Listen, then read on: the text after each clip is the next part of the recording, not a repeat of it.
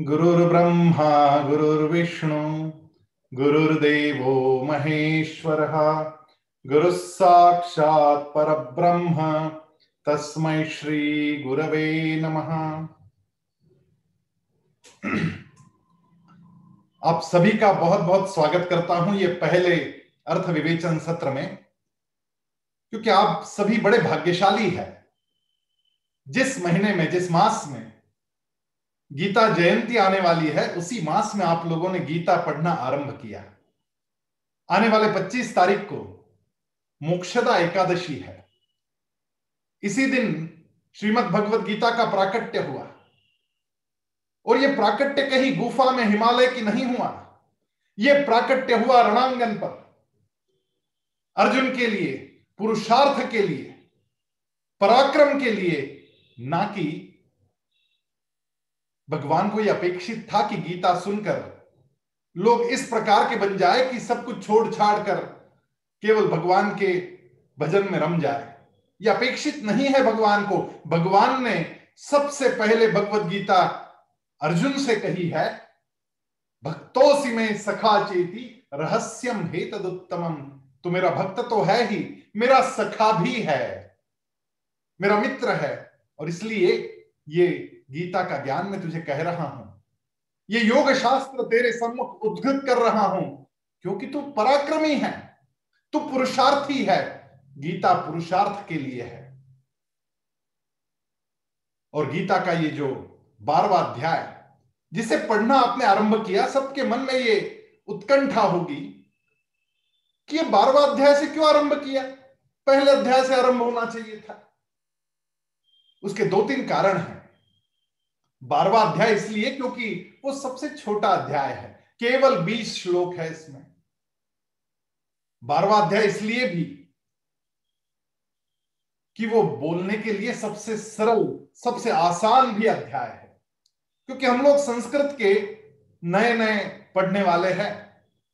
तो इसलिए बारहवें अध्याय से आरंभ करेंगे तो मन में एक आत्मविश्वास जग जाएगा कि हाँ हम भी संस्कृत पढ़ सकते हैं।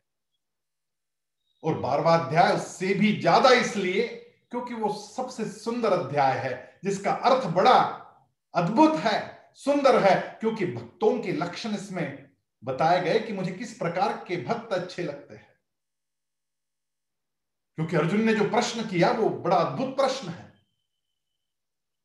अर्जुन ने कहा, एवं सतत युक्ता ये भक्तास्वाम पर्युपासते, ये चाप्यक्षरम व्यक्तन तेषांके योग वित्तमा हे भगवान, मुझे ये बताओ तो सही कि जो अनन्य प्रेमी भक्तजन पूर्वोक्त प्रकार से निरंतर आपके भजन ध्यान में लगे रहकर आप सगुण रूप परमेश्वर को और दूसरे, जो केवल अविनाशी सच्चितानंद घन निराकार ब्रह्म को ही अति श्रेष्ठ भाव से बचते हैं, उन दोनों प्रकार के भक्तों में अति उत्तम योग योगविदता कौन है?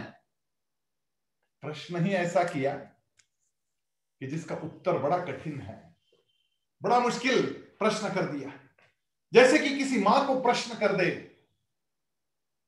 कि बताएँ कि आपको छोटा बच्चा प्यारा है या बड़ा बच्चा किसी माँ को यदि यह प्रश्न कर दिया जाए कि आपका छोटा बालक आपको ज़्यादा प्रिय है कि बड़ा माँ तो उत्तर देगी कि मुझे तो दोनों ही उतने ही प्रिय है। ये कैसे बताऊँ कि बड़ा वाला ज़्यादा प्रिय है या छोटा वाला ज़्यादा प्रिय है? और फिर आपने जिद ही कर ली कि ना ना। हम तो आपके दोनों में से एक बालक को हमारे साथ ले जा रहे हैं। थोड़ी देर हम घुमा के लाएँगे। तो आप बताएँ, छोटे को ले जाएँ या बड़े को? तो माँ स्वाभाविक रूप से कहेगी कि छोटे को तो मेरे पास रखना। वो मेरे लिए ज़्यादा प्रिय है क्योंकि वो अभी निराश्रित है। वो मेरे ऊपर आश्रित है। वो अवलंबित है। वो अभी स्वावलंबी नहीं बना है। बड़ा बच्चा अब जानने लगा है। वो अपने हाथ से खा सकता है। छोटे बच्चे को तो मुझे खिलाना पड़ता है। जो मेरे ऊपर आश्रित है, वो मुझे ज़्यादा प्रिय लगता है क्योंकि मैं उत्तरदायी हूँ उसके लिए। तो इसको कैसे दे दू? ये बड़े वाले को आप ले जाए। छोटे वाले को मैं नहीं दे सकती। माँ का जो भाव छोटे और बड़े बालक में जिस प्रकार का है, स्वाभाविक रूप से उसी प्रकार का भाव भगवान के मन में, ये दोनों प्रकार के भक्तों के बारे में होगा, इसमें कोई संदेह नहीं। एक वो भक्त जो सगुन साकार की उपासना करते, पूजा करते, अर्चना करते, जो भगवान का रूप उस मूर्त में देखते, उसी मूर्त को भजते,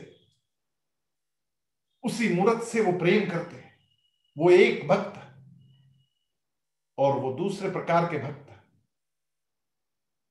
जो भगवान को निर्गुण, निराकार के रूप में देखते हैं। वो भगवान चारों ओर है। ऐसा नहीं कि इसी मूर्त में है। मूर्त में भी है, लेकिन हर सजीव में भी है और निर्जीव में भी है। पहाड़ों में है, नदियों में है, वृक्षों में है पौधों में है, हर भूत मात्र में है।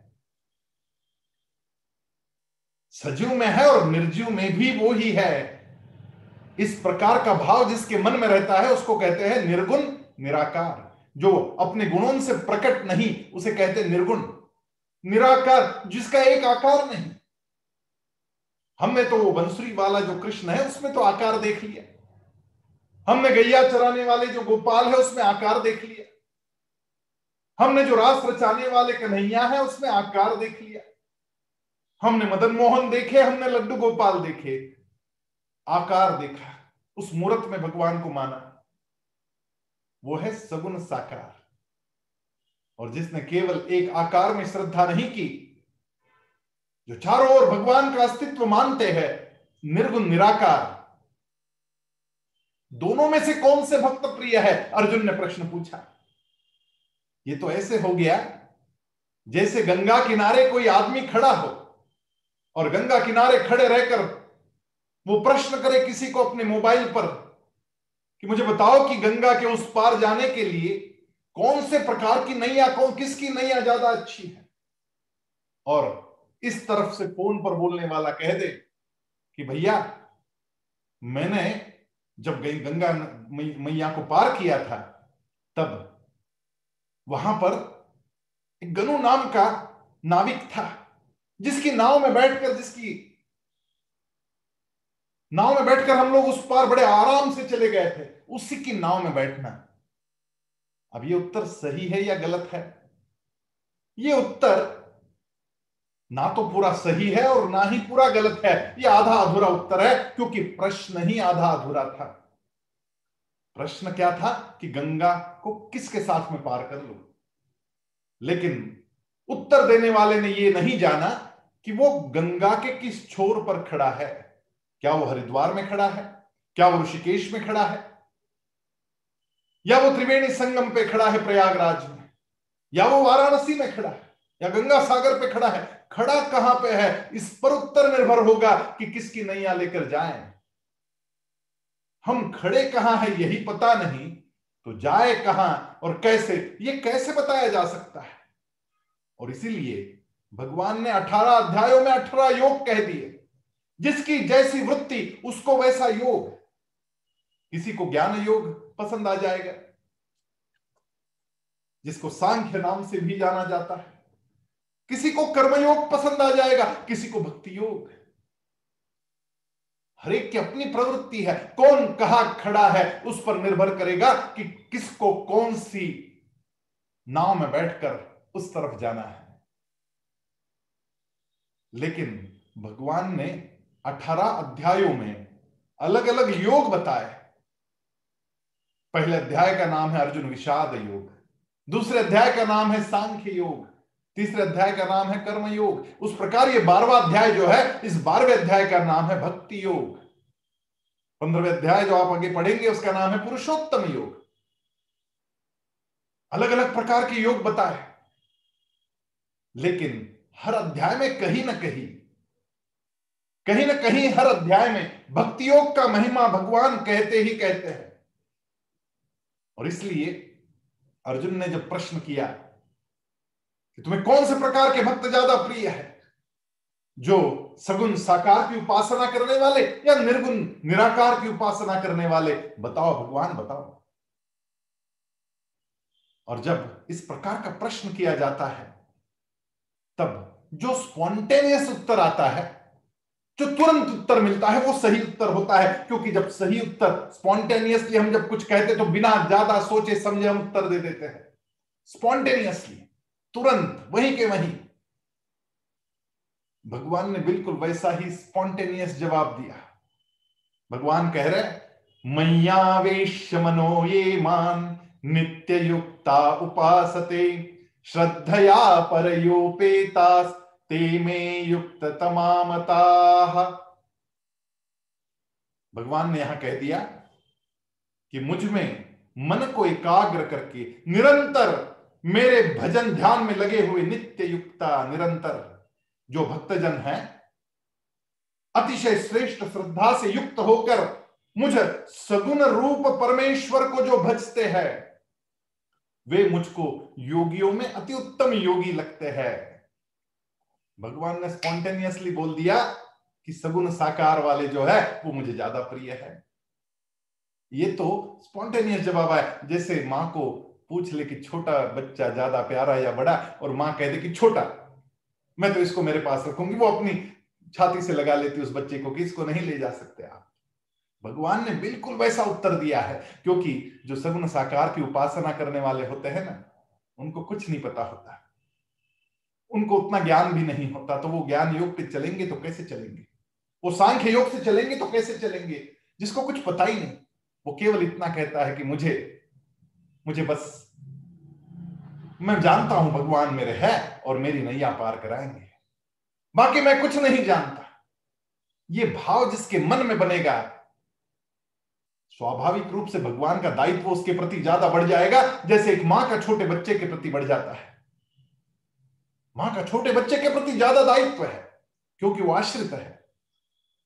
वो परावलंबी है।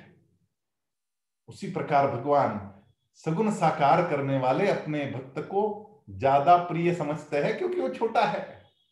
उसको इतनी समझ नहीं कि ज्ञान योग की बात क्या करे। चारों तरफ़ कैसे देखे, मूर्ति को छोड़कर भगवान को कैसे समझे, कुछ पता नहीं, कुछ पता नहीं। तो स्वाभाविक रूप से भगवान उस भक्त को ज़्यादा प्रेम करते हैं। अपने निकट रखना चाहते हैं, अपने छाती से लगाए रखना चाहते हैं। उसको किसी को देना नहीं चाहते। क्योंकि वो आश्रित है। लेकिन भगवान एकदम संभल गए। और भगवान ने अगले दो श्लोकों में कह दिया कि ऐसा नहीं कि वो ही मुझे प्रिय है। वो निर्गुण निराकार वाले भी मुझे प्रिय है। भगवान ने बिल्कुल आगे के श्लोक में ये बात कह दी। ये त्वक्षर्म निर्देशम अव्यक्तम पर्युपासते। सर्वत्र गम चिंत्यंच कूटस्थमचलन ध्रुवम संयमेन्द्रियग्रामन् सर्वत्र समबुद्धयः। ते प्राप्नुवन्ति मामेव। सर्वभूतहिते रताः भगवान कह, कह रहे परंतु जो पुरुष इंद्रियों के समुदाय को भली प्रकार से वश में करके मन बुद्धि से परे सर्वव्यापी अकथनीय स्वरूप निराकार निर्गुण और सदा एक रस रहने वाले नित्य, अचल, निराकार, अविनाशी, सच्चिदानंद घन ब्रह्म को अक्षरम अक्षरम का मतलब है जिसका अक्षर नहीं होता, जिसका क्षय नहीं होता, जो चारों तरफ़ बना रहता है, उस भगवान के स्वरूप को निरंतर एक ही भाव से ध्यान करते हुए भजते हैं। वे संपूर्ण भूतों के हित में रत और सब में समान भाव वाले योगी मुझको ही प्राप्त होते हैं। ये दो श्लोकों का अर्थ मैंने एक साथ बता दिया। संयमेन्द्रियग्रामम् सर्वत्र समबुद्धयः, ते प्राप्नुवन्ति मामेव सर्वभूतहिते रताः वो सर्वभूतों के हित में रत वो मुझे ही आकर मिलते हैं। वो भी मेरे ही है। वो भी उतने ही प्रिय है। अब यहाँ पे भगवान ने बड़े बच्चे के बारे में बता दिया कि वो भी मुझे उतना ही प्रिय है। छोटा भी प्रिय है, बड़ा भी प्रिय है। दोनों तरफ़ से हम जा सकते हैं, कोई बात नहीं। किसी भी तरीके से आ जाओ, कोई चिंता नहीं। दोनों प्रकार के उपासना मार्ग उतने ही श्रेष्ठ है। लेकिन दूसरे श्लोक में कंडीशन दी गई थी। नित्य युक्ता उपासते, प्रतिदिन, प्रतिक्षण, प्रतिपल। इसका मतलब होता है नित्य युक्ता एवरीडे श्रद्धया पर योपेतास। कॉन्फिडेंस होना चाहिए। ये नहीं कि भगवान है कि नहीं है, मैं तो हाथ जोड़ लेता हूँ, पता नहीं है नहीं है, अपने को क्या लेना देना, हाथ जोड़ ले ना ना ना ना। ये वाला भाव भगवान को नहीं चाहिए। भगवान कहते जो इसका श्रद्धया पर योपेतास्ते में युक्त तमामता जिसको मेरे अंदर पूरा कॉन्फिडेंस है, पूरी श्रद्धा है, और वो क्या करता है? नित्य युक्ता उपासते प्रैक्टिस कर रहा है। रोज प्रैक्टिस करता है। प्रतिक्षण, प्रतिपल उस प्रैक्टिस में रहता है। वो मुझे सबसे ज़्यादा प्रिय है। हम लोग थोड़ा आत्मचिंतन करें। हम लोग सब भगवान को मानते तो है। सब मानते हैं भगवान को, तभी तो भगवत गीता सीखने आए हैं। लेकिन हमारा भगवान को मानना डर के कारण है या प्रेम के कारण? वो प्रेम से होगा तब जाके भगवान आपको प्रेम करेंगे। डर से होगा तो डर बता देंगे। ये यथा माम प्रपद्यंते तांस तथैव भजाम्य हम भगवान स्वयं ही कह रहे हैं कि जो जिस प्रकार से मुझे बचता है, उस प्रकार से मैं उसको मिल जाता हूँ। प्रेम से भजेंगे तो भगवान प्रेम से मिलेंगे। लेकिन हमारा जो भगवान से नाता है ना, वो डर का हो जाता कभी कभी डर के मारे, चलो हाथ जोड़ लो भाई। पता नहीं है नहीं है, होंगे तो हाथ जोड़ लो। ना ना ना। ये बात से बात नहीं बनेगी। भगवान कह रहे श्रद्धया पर यो पेतास्ते में युक्त तमामता जो पूरे विश्वास के साथ में, पूरे कॉन्फिडेंस मेरे ऊपर रखकर, होड़ी में, नाव में बैठ तो रहा है, लेकिन नाविक पर भरोसा नहीं। ऐसे थोड़ी चलेगा। ऐसा आदमी तो उस नाव में बैठ ही नहीं सकता। और एक ही समय दो नाव में तो सवाल ही नहीं आता। कि मैं इस नाव में एक पैर रख दू, इस नाव में एक पैर रख दू और चलो। अरे वो आगे पीछे हो जाए तो आपका बीच में गिरना पक्का है। और इसलिए किसी एक नाव में ही बैठना होगा। उस नाविक पर पूरी श्रद्धा के साथ में बैठना होगा कि ये मुझे ठीक से ले जाएगा। तभी तो मैं बैठ पाता हूँ, उसमें नहीं तो मैं काँप जाऊँगा। बैठूँगा ही नहीं। भगवान बिल्कुल ये बात कह रहे तीसरे और चौथे श्लोक में भगवान ने बता दिया कि दोनों प्रिय है। लेकिन पाँचवें श्लोक में फिर बड़ी महत्वपूर्ण बात भगवान यहाँ बता रहे पाँचवें श्लोक में भगवान कहते क्लेशोधिक तरस्तेषाम अव्यक्ता सक्त चेतसाम अव्यक्ता हि गतिर्दुःखं देहवद्भिरवाप्यते। किंतु उन सचितानंद घन निराकार ब्रह्म में आसक्ति चित्त वाले पुरुषों के परिश्रम विशेष है, क्योंकि देहाभिमानियों के द्वारा अव्यक्त विषय गति दुख पूर्वक प्राप्त की जाती है। थोड़ा कठिन मार्ग है। ये जो ज्ञान मार्ग है, ये थोड़ा मुश्किल मार्ग है। भगवान स्वयं ही इस मार्ग को क्लेश कारक कहते हैं। क्लेशोधिक तरस्तेशा अधिक क्लेश है उस मार्ग में। निराकार की उपासना करने में क्लेश ज़्यादा है, इतना आसान काम नहीं है। क्लेशो अधिक तरस्तेशा अव्यक्ता सक्त चेतसाम, अव्यक्त को। जो निर्गुण है, निराकार है, उसकी उपासना करने में बड़े क्लेश है, कठिन काम है। और इसलिए सगुण भक्ति, ये कम क्लेश वाली, क्लेश है ही नहीं, उसमें आनंद ही आनंद भरा हुआ है। छठे श्लोक में ये भी बात भगवान कह रहे छठे श्लोक में भगवान कह रहे ये तो सर्वाणी कर्माणि मई संन्यस्य मत्पराः। अनन्येनैव योगेन उपासते। परंतु जो मेरे परायण रहने वाले भक्तजन, संपूर्ण कर्मों को मुझमें अर्पण करके, मुझे सगुण रूप परमेश्वर को ही अनन्य भक्ति योग से निरंतर चिंतन करते हुए भजते हैं, उनके बारे में क्या होता है? तेषाम समुद्धरता मृत्यु संसार सागरात। मृत्यु के संसार सागर से तेषाम अहम उन लोगों को मैं समुद्धरता, उनका उद्धार कर देता हूँ। भवामी नचिरात पार्थ मैयावेशित चेतसाम हे अर्जुन, उन मुझमें चित्त लगाने वाले प्रेमी भक्तों को मैं शीघ्र ही मृत्यु रूप संसार समुद्र से उद्धार करने वाला होता हूँ। भगवान यहाँ पर बहुत बड़ी बात कह गए भगवान स्वयं कह रहे हैं कि जो सगुण साकार की उपासना करते हैं, उनको कष्ट भी कम है और उनको मैं बड़े आराम से उठा लेता हूँ, बड़े आराम से अपने साथ रख लेता हूँ। आप ये मत समझना कि मृत्यु संसार सागरात का मतलब मरने के बाद वाला मामला बता रहे ना ना, मृत्यु लोक में वो हमारा उद्धार कर देते हैं। मतलब यही पृथ्वी तल पर वो प्रतिपल, प्रतिक्षण हमारा हाथ धरे हमारे साथ चलते हैं और हमारी राह बड़ी सुकर कर देते हैं। जब भी आप कोई कठिनाई में हैं, जब भी आप किसी परेशानी में हैं और आप पूरी भक्ति के साथ में भगवान का चिंतन करते हैं और पूरे समर्पण के भाव से करते हैं, वो समर्पण कैसा होना चाहिए? ऐसा वैसा समर्पण नहीं। पूर्ण समर्पण। वो डर के मारे वाला समर्पण नहीं। वो डर के मारे वाला जो समर्पण है ना वो मन भयग्रस्त है। और जाते जाते भगवान को प्रणाम कर रहा है मंदिर के बाहर से ही मोटरसाइकिल को रुका रहा है और मंदिर के बाहर से ही भगवान को बता रहा है भगवान मैं आगे आया टा, टाटा में जाके आता हूँ। अरे ऐसा भगवान नहीं चलेगा। और फिर जाते जाते भगवान अभी इतना टाइम नहीं कि जूते उतार के अंदर आ जाओ। Sorry sorry sorry sorry sorry अरे ये क्या चल रहा है तुम्हारा? भगवान डर से प्रसन्न नहीं भगवान तो प्रेम के भूखे है। प्रेम से अंदर जाएँगे तो भगवान अपनाएँगे, डर के मारे जाएँगे तो डर बताएँगे। भगवान के लिए समर्पण कैसा हो? पूर्ण समर्पण।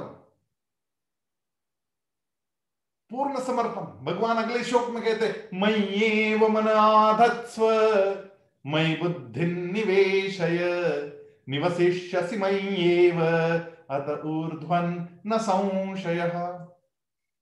मई मय्येव मन आधत्स्व मेरे अंदर जो मन लगाएगा, डर का नहीं, प्रेम वाला मन, मैं ये वह मन आधत्स्व मेरे अंदर पूरा प्रेम रखकर मन मेरे अंदर समर्पित करेगा।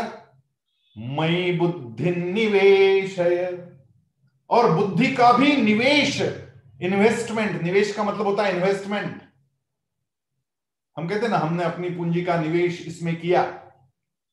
तो ये बुद्धि का निवेश है। बुद्धि कहाँ इन्वेस्ट करनी है? भगवान में इन्वेस्ट करनी बुद्धि। जहाँ पे मन और बुद्धि दोनों साथ में चले, वहाँ पे सच्चा समर्पण होता है। वो सगुण भक्ति है। वो साकार की भक्ति है, जहाँ पे मन और बुद्धि, मन तो अर्पित रहता है और बुद्धि कितने प्रश्न करती? है कि नहीं? पता नहीं। बुद्धि प्रश्न करती। एक बड़ा सुंदर किस्सा घटा। हम लोग राजस्थान के चूरू ज़िले में सरदार शहर नाम का एक ग्राम है, वहाँ पे गए थे। और वहाँ पर हम लोगों का मिलना हुआ रामशरण दास जी महाराज से। ये रामशरण दास जी महाराज कहते सन्यासी की पूर्व पीठिका नहीं देखनी चाहिए, लेकिन मैं आपको बताना चाहूँगा, ये जैन परिवार से थे। दुगड़ परिवार था। और इनको कैंसर हो गया।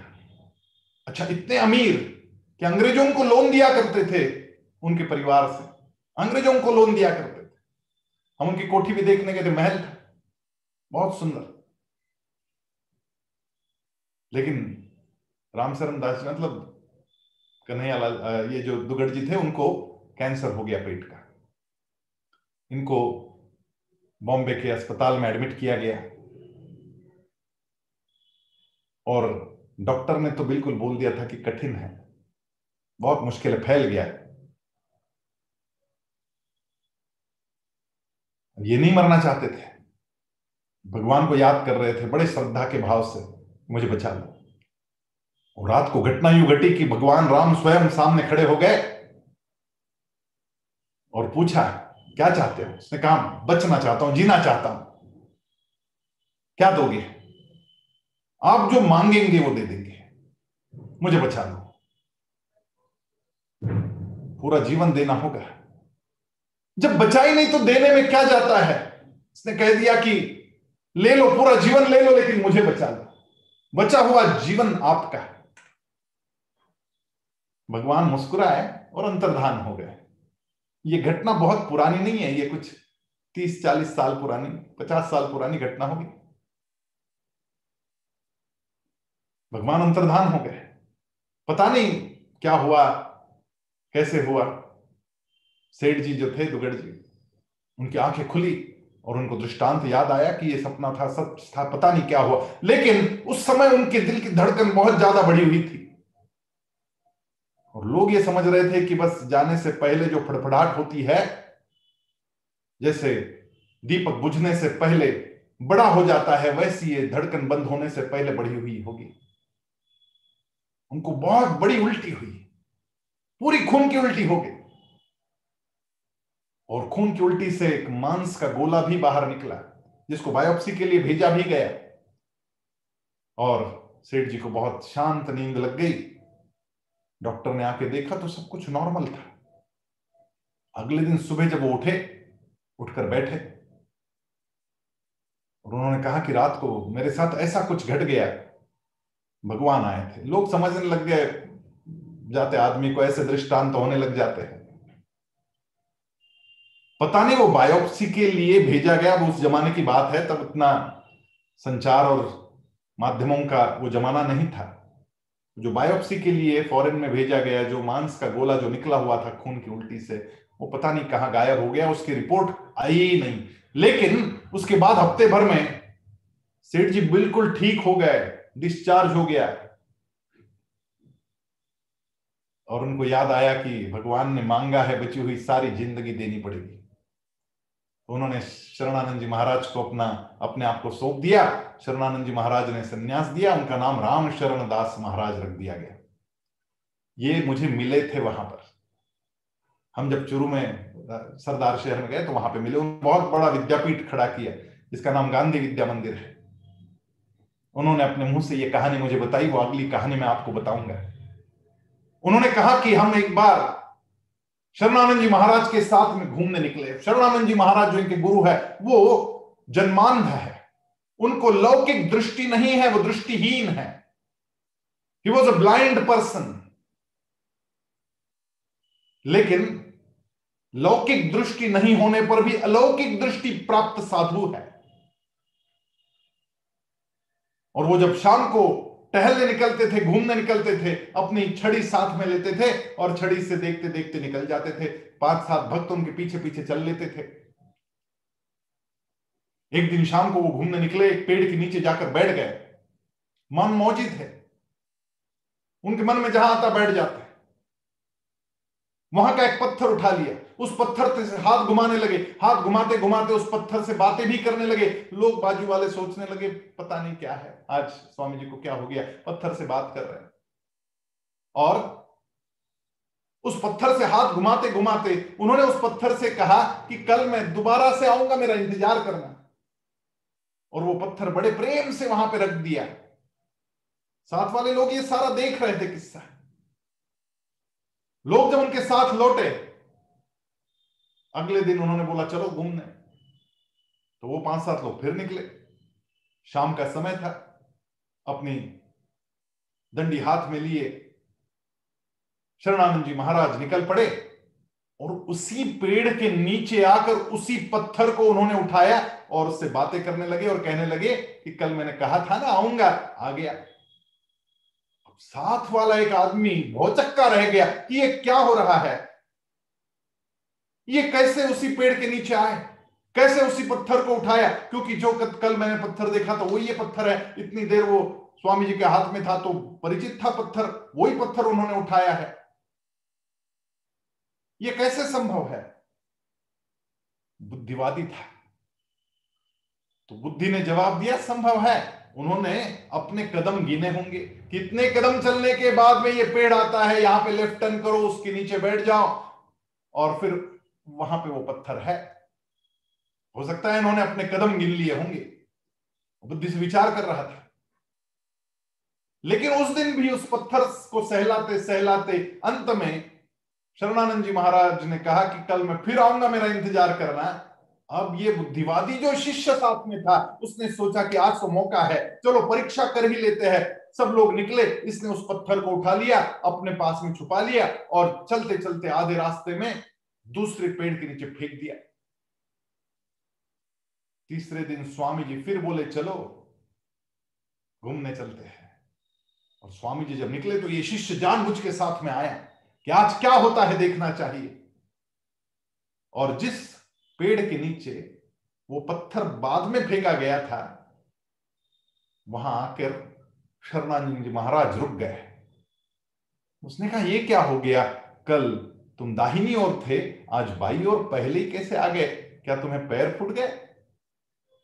और उसी पेड़ के नीचे जाकर उसी पत्थर को उन्होंने उठाया और सहलाने लगे और कहने लगे कि मैंने कहा था ना, आऊँगा, मैं आ गया, लेकिन तू यहाँ कैसे आया? ये बात जब हुई, तब जिस व्यक्ति ने अपने बुद्धि से तर्क लगाकर वो पत्थर वहाँ लाके डाला था, उसने साष्टांग प्रणिपात किया और कह दिया कि मुझे क्षमा करे। ये काम मैंने किया, मेरी भूल हो गई। ये काम मेरे हाथों से हुआ है। मैंने शक किया, मैंने आपकी परीक्षा ली, मुझे क्षमा कर दे। लेकिन मुझे ये बताए कि कैसे संभव है? आपको तो दिखता नहीं है। उसके बावजूद आप इस पत्थर को बार बार कैसे उठा लेते शरणानंद जी महाराज हंसने लगे।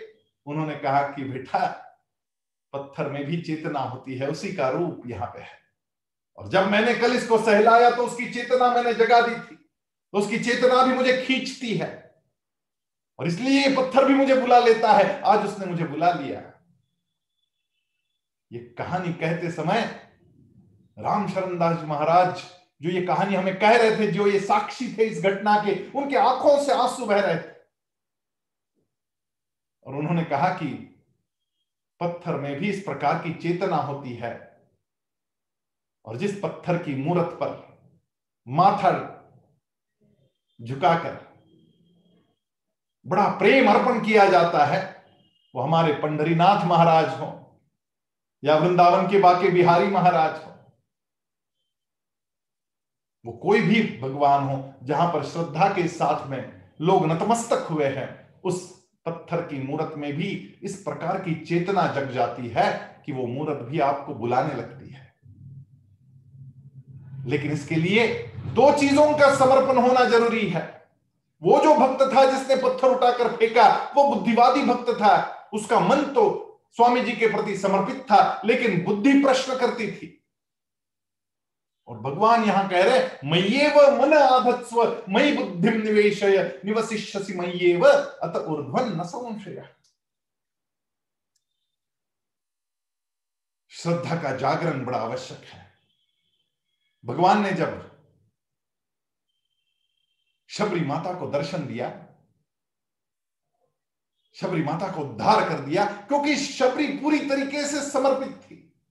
कभी और दिन में उसकी भी कहानी आपको कहूँगा। लेकिन भगवान श्री राम ने स्वयं शबरी माता को नवधा भक्ति का उपदेश किया।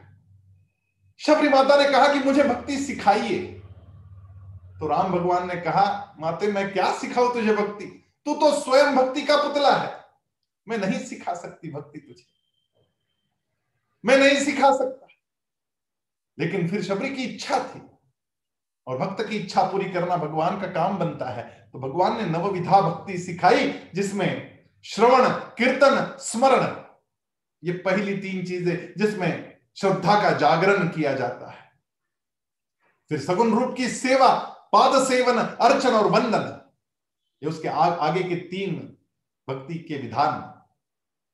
कि भगवान के पाद सेवन करना उनको अर्चन करना और उनको वंदन करना। फिर आंतरिक भाव, बाहर का काम हो गया। बाह्य योग, जिसको बहिरंग योग कहते कि भगवान को स्पर्श करके उनको नहिलाना, उनको कपड़े पहनाना, उनका श्रृंगार करना, ये बाहर का है सब मामला। लेकिन सिर्फ़ हैंड्स का काम नहीं चलता। हैंड के साथ में हार्ट जुड़ जाए, तब जाके काम बनेगा। और सिर्फ़ हैंड्स और हार्ट से भी काम नहीं चलता। हेड भी जुड़ना चाहिए। ये तीन एच हैंड्स हार्ट और हेड ये तीन एच जब जुड़ जाएँगे ना, तब जाके वो भक्ति, पूर्ण भक्ति होगी। और इसलिए बाद में आंतरिक भाव जगाना हार्ट को जोड़ना, इसके लिए दो चीज़ें बताई गई। दास्य भाव और सख्य भाव, जो अर्जुन में था, सख्य भाव था। अर्जुन कृष्ण को सखा मानता है। वो इतना प्रेम करता है कृष्ण से वो मित्र मानता है। और फिर नवी जो विधा बताई गई नव विधा भक्ति में, वो है आत्मनिवेदन। मेरे मन में जो भी घट रहा है, मैं भगवान को बताऊँ। भगवान के सामने बैठ जाऊँ हाथ जोड़कर, वही मेरा सखा है, वही मेरा प्रियोत्तम है, उसको मैं ये सारी बातें समझाऊं, उसको बता दूँगा। तो वो देख लेंगे फिर क्या करना है। ये निष्ठा, ये विश्वास, ये समर्पण, बुद्धि का ये कॉन्फिडेंस श्रद्धया पर या श्रद्धया, ये श्रद्धा, पूर्ण श्रद्धा जिसके अंदर होगी, वो ये काम कर सकता है, वो मुझे प्रिय बन सकता है। नित्य युक्ता प्रतिपल। प्रतिपल में उस भाव में रहूँ, तब जाके घटेगा। अब आप कहेंगे, ये तो बड़ा मुश्किल काम बता दिया मैं पाँच दस मिनट के लिए बैठ जाऊँ भगवान के सामने। बाकी प्रतिपल तो हमारा हिसाब नहीं है। प्रतिपल तो हमारे दिमाग में इतनी चीज़ें चलती है, भगवान कहाँ बचते अंदर? भाग जाते वो। क्योंकि जैसी दूसरी चीज़ें आती, भगवान वहाँ रुकते नहीं। तो प्रतिपल करना ये तो मुश्किल है। ये काम हमसे नहीं बनेगा। तो भगवान ने उसका भी जवाब दिया कि कोई बात नहीं, ये नहीं जम रहा है चलो इससे इससे भी आसान काम बताता हूँ। और भगवान ने अगले श्लोक में, नौवे श्लोक में ये बात कह दी। नवे श्लोक में भगवान कहते अथ चित्तन समाधातुम न शक्नोषि मयि अभ्यास योगे न मामिच्छाप्तुन धनंजय अरे, यदि तू मन को मुझमें अचल स्थापन करने के लिए समर्थ नहीं है, प्रतिदिन प्रतिपल प्रतिक्षण नहीं कर सकता डोंट वरी कोई बात नहीं। इससे आसान काम बताता हूँ। तो हे अर्जुन, अभ्यास रूप योग के द्वारा मुझको प्राप्त होने के लिए तो इच्छा कर। प्रैक्टिस तो आरंभ कर। जस्ट स्टार्ट विथ इट धीरे धीरे जम जाएगा, अभ्यास से जमेगा। अभ्यास का मतलब यहाँ पे रीडिंग नहीं है। अभ्यास का मतलब संस्कृत में होता है प्रैक्टिस प्रैक्टिस करना तो आरंभ कर। छोटा छोटा काम शुरू कर। मैं समझाऊँगा आगे, मैं आगे बढ़ाऊँगा। इतना तो शुरू कर तू। आज से एक काम तो आरंभ कर। चलो होमवर्क दे देता हूँ आज। भगवान ने जो कहा है, उसी का ये होमवर्क है। आज से इतना करना है कि मैं जो भी काम कर रहा हूँ, मैं ये सोच कर करूँगा कि तू सर्वत्र व्याप्त है। तू है सब जगह। ये भी मुश्किल है थोड़ा, ऐसा आसान काम नहीं है। वाकई में भगवान आपको प्रसन्न हो जाए और आपको ये कह दे कि चलो I am happy with you I am going to stay with you forever चौबीस घंटा मैं तेरे साथ हूँ। Are you ready to keep him with you for twenty four hours अरे आप घबराएँगे, आप कहेंगे, भगवान सॉरी आप अपनी जगह ठीक, मैं अपनी जगह ठीक। मुझे चौबीस घंटा आप देखते रहेंगे तो मेरी तो मुश्किल हो जाएगी। भगवान कह रहे, चौबीस घंटा नहीं, चलो एक घंटा तेरे साथ रह लेता हूँ। एक घंटा तो मैं हूँ साथ में, इतना तो समझ। तो आज से, जब भी हम ये गीता अध्याय करने बैठेंगे ना तो ये सोच के बैठिएगा कि भगवान एक घंटा मेरे साथ बैठ रहे हैं। एक घंटा मेरे साथ है और मुझे देख रहे बड़े प्यार से देख रहे एक घंटे की बात है। चालीस मिनट ही होता है, एक घंटा भी नहीं होता है, वो झूम वाले चालीस मिनट ही देते तो चालीस मिनट जब बारवा अध्याय सीख रहे तब ये भाव मन में रहे हमारे कि भगवान मेरे बाजू में बैठकर मैं जो कह रहा हूँ, वो सुन रहे हैं। और बड़ा प्रेम से देख रहे हैं मेरे पास। और उस समय जो भी लोग आते हैं, जाते हैं इधर उधर मेरे घर वाले लोग आते जाते मेरे मन में कोई संताप उस एक घंटे में ना हो। मैं उस एक घंटे में, क्योंकि भगवान साथ में बैठे, संताप करूँगा, क्रोध करूँगा तो भगवान कहेंगे, ये क्या? और हमारा क्या हो रहा है? कि बच्चा आ गया और मेरी क्लास चल रही गीता की और बच्चा आके कुछ क्वेश्चन कर दिया। मुझे आ रहा है गुस्सा।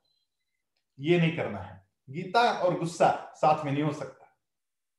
तो इतना एक काम करो, कल से प्रैक्टिस 40 मिनट के जूम क्लास गीता की जब चलेगी, तब मन में कोई क्रोध नहीं, जो आए जाए उनके प्रति प्रेम का भाव, क्योंकि उनमें भी तो भगवान बैठे हैं।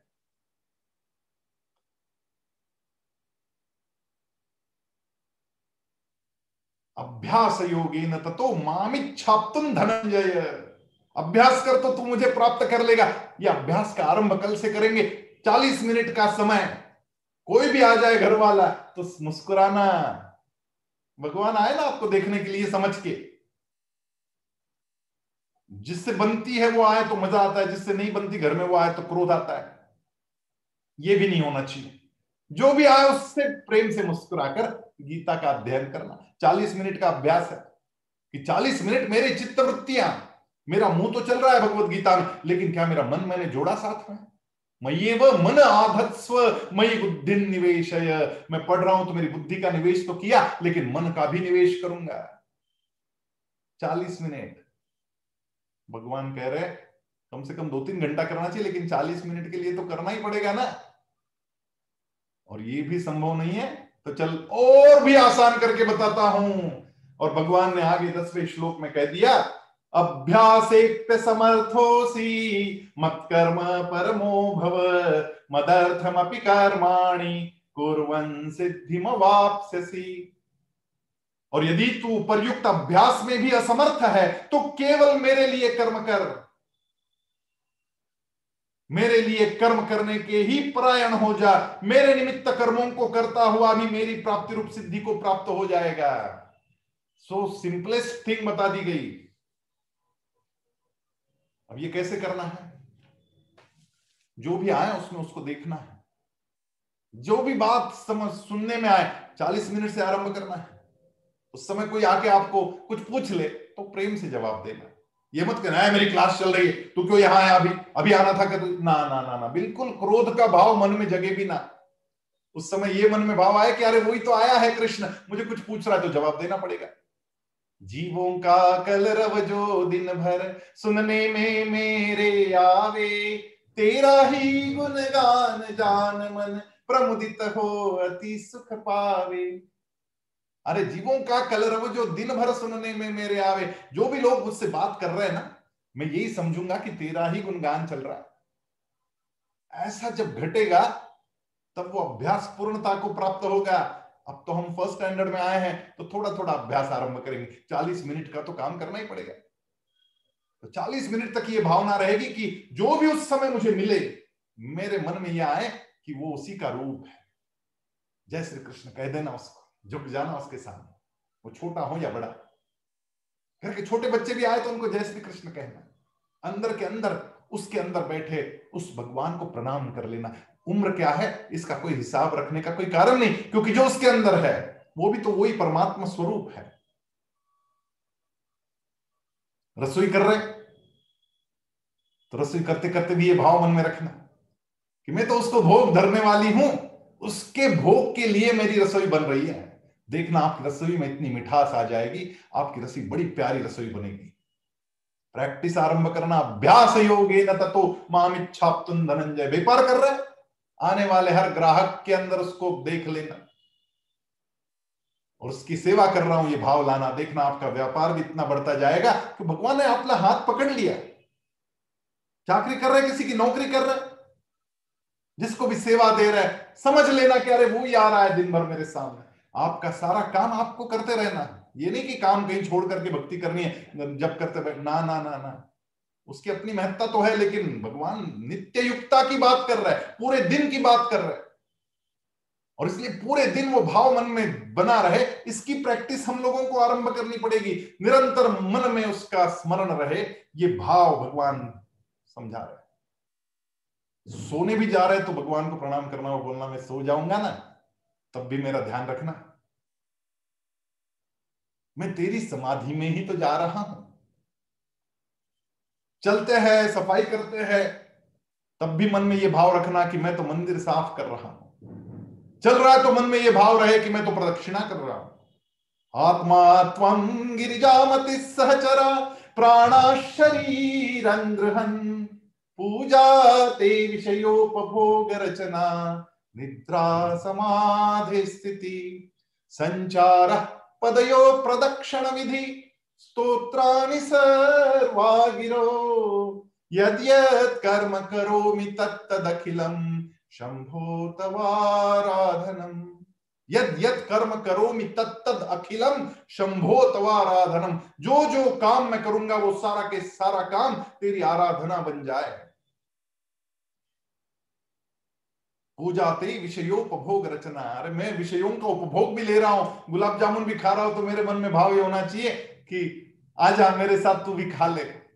मेरे अंदर बैठा है, तुझे ही खिला रहा हूँ मैं गुलाब जामुन। विषयों का उपभोग करते समय भी उसका भाव, उसका ध्यान मन में रहे। निद्रा समाधि स्थिति।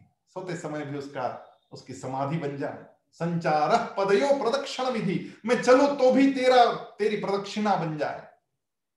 तो सुबह वॉकिंग मॉर्निंग वॉक को जाएँगे तो सोचना कि अरे चलो प्रदक्षिणा के लिए जा रहे भगवान की प्रदक्षिणा कर रहे तो अपने आप हर कदम पर, हर सांस में उसका नाम आने लग जाता है। स्तोत्रान सर्वागिरो मेरे हर शब्द तेरे स्तोत्र बन जाए। ये भाव जिस क्षण मन में आएगा, उस क्षण आप भगवान को प्यारे लगने लग जाते हैं। बारहवें अध्याय का यही तो बड़ा प्यारा महिमा है। इतना सिंप्लीफाई करके बताया है, इतना सिंपल करके बताया है कि आपको, आपका कोई काम नहीं छोड़ना है, बस उस काम के साथ मन को जोड़ना है और मन को जिस क्षण जोड़ेंगे, बुद्धि और मन का तादात में करेंगे मई बुद्धिम निवेश निवशिष्यसी मई अत ऊर्ध्वन न संशय। उसकी ऊर्ध्वगति, उसकी प्रगति पक्की होनी है। कहीं नहीं जाएँगे, पक्की आपकी प्रगति होगी ही होगी, क्योंकि भगवान आपको संभालते हुए आगे चलेंगे। एक बार किसी भक्त के सपने में भगवान आए और भगवान ने बोला, चल, आज मैं तुझे तेरा ही जीवन प्रवास दिखाता हूँ। हाथ पकड़कर भगवान उसको लेके निकले उसका जीवन प्रवास दिखाने के लिए। समंदर के किनारे से चल रहे थे, रेती थी मुलायम।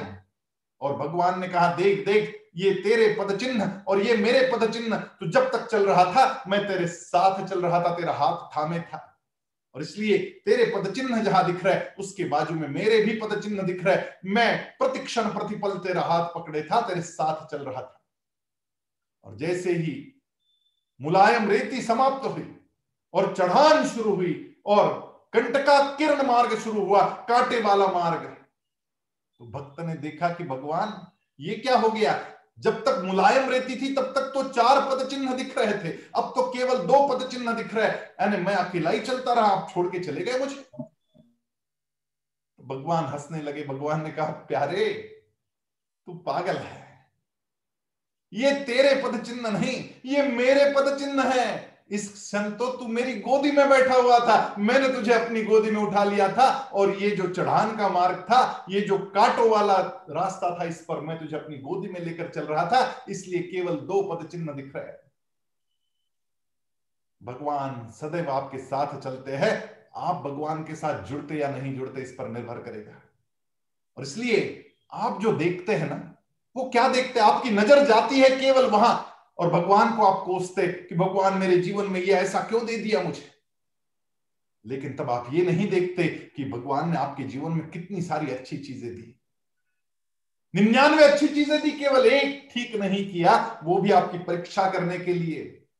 कि मैं एक असुविधा देता हूँ, क्या इस असुविधा को भी वो हृदय से स्वीकार करता है? सहज स्वीकार का भाव इसके मन में जगता है कि ठीक है, यही भगवान की मर्ज़ी है तो मैं ये भी स्वीकार करूँगा। भगवान जैसी तुम्हारी मर्ज़ी। ये भाव, लेकिन हम कोसते भगवान को, ये मेरे जीवन में ये दर्द क्यों दे दिया? मेरे जीवन में ये दुख क्यों दे दिया? अरे सौ अच्छी चीज़ निन्यानवे अच्छी चीज़ें दी, उनको नहीं देख रहे। केवल एक जो गलत हो गया मेरे साथ, उसके लिए भगवान को कोस रहे ये बंद करना होगा। उसका भी सहज स्वीकार करना होगा। तब जाके भगवान आपको छोटा बालक समझकर आपके सीने से लगा लेते हैं आपको। क्योंकि आप भगवान में विश्वास करने लगते हैं। श्रद्धया परयोपेतास, ते में युक्त तमामता श्रद्धा भगवान में रखेंगे तो भगवान सीने से लगाएँगे। ये भक्ति योग भगवान कहना आरंभ कर रहे हैं। जय श्री कृष्ण।